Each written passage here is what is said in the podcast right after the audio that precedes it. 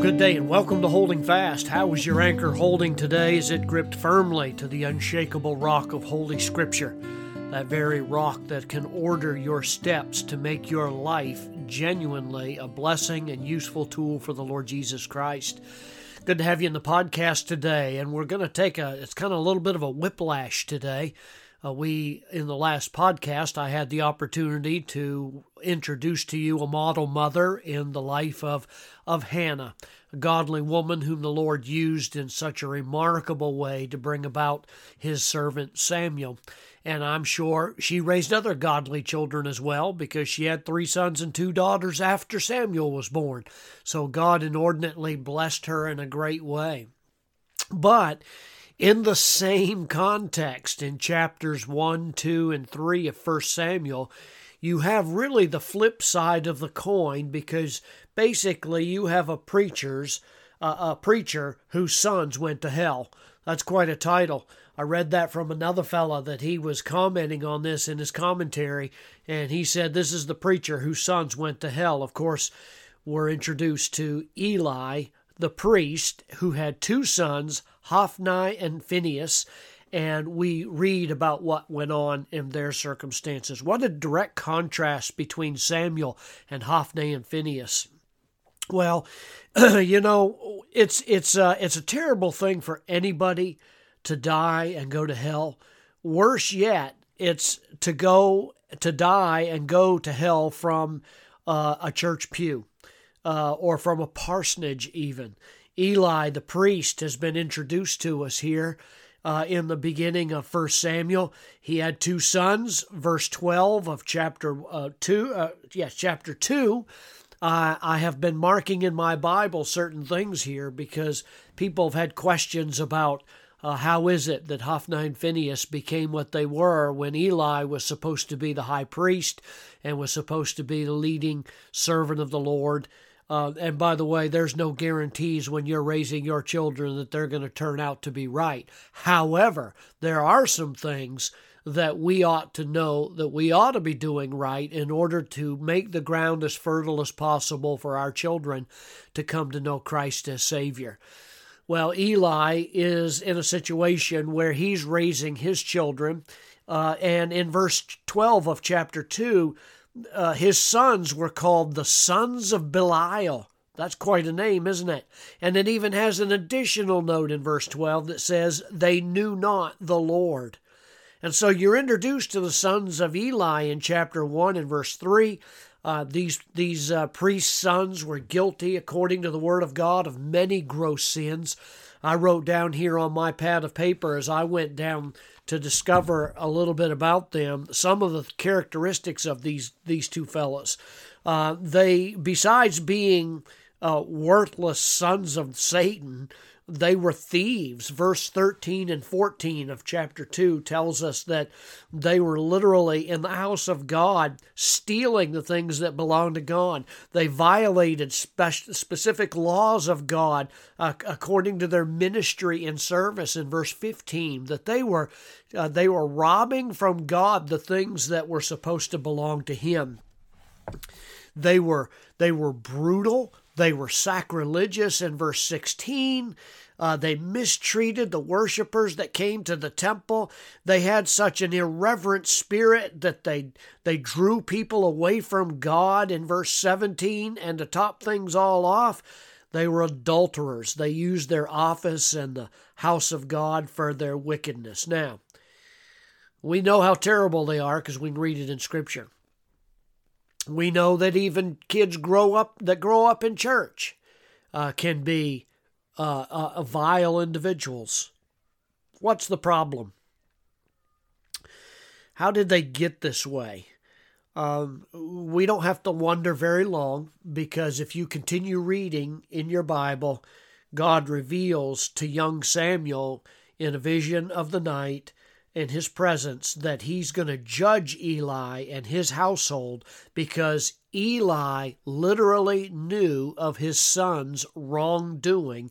And chapter 3, verse 13 says, He restrained them not. Now, that's a significant statement. uh, God points out literally in the pages of Scripture Eli's sin. He was he was way too lenient on his sons. He failed to deal with the gross immorality and the violation of their office. He failed really to understand that discipline is deeply a spiritual issue.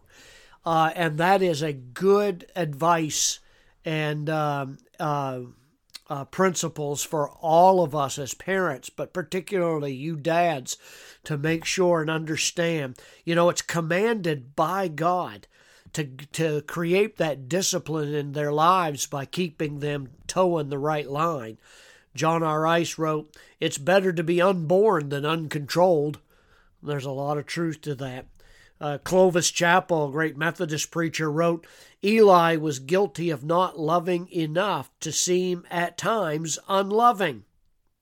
Robert Hall wrote, um, Indulgent parents are cruel to themselves and their posterity.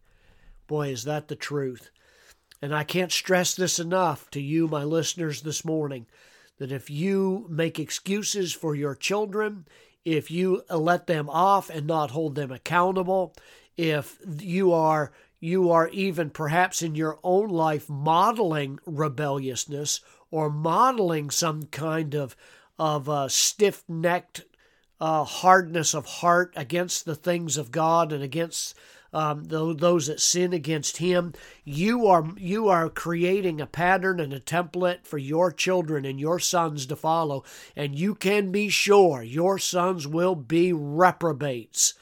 Because when they see you say one thing at church when you're sitting in the gate of the temple, as Eli did, they see you going through certain motions of worship, but yet in other times, in their vileness, you're either going along, you're permitting it, or you're not putting a stop to it.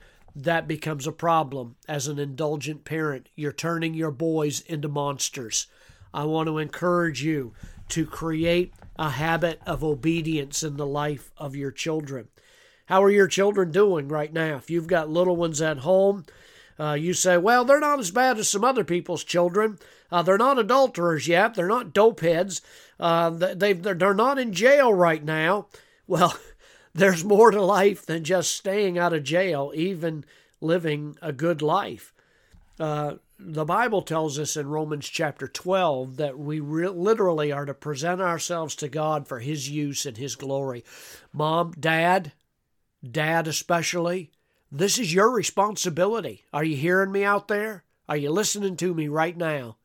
you will create such heartache and headache for you when number one, you don't pursue the Lord consistently, and number two, when you don't command your children from a very, very young age, from the very beginning, to make sure that they live a disciplined, obedient life as well.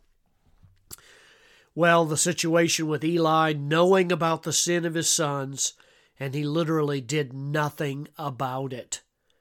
Um, the curtain draws to a close on this very sad, dysfunctional, broken family story uh, with Eli and all of his sorrows. The story goes on in 1 Samuel to document how Israel was at war and then they were defeated in battle against the Philistines. And the ark is then, they retrieve it, and Eli's all worried about the ark for one reason or another. But Eli's two sons die, and then when Eli is told about the ark, he dies as well.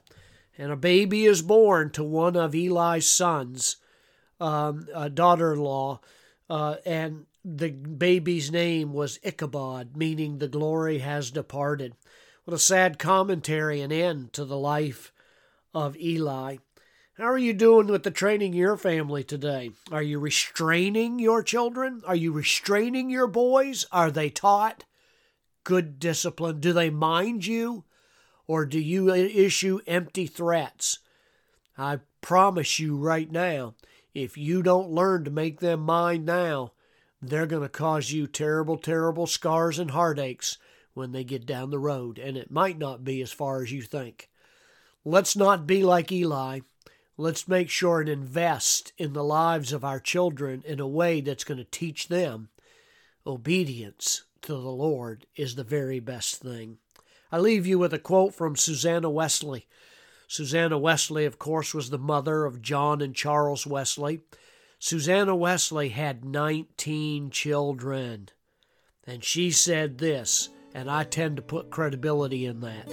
She said, quote, First conquer their will, because self will is the root of all sin. Unquote. That's Susanna Wesley. She knew what she was talking about. God bless you today. Train up your child way he should go, and when he's old, he'll not depart from it. God bless you.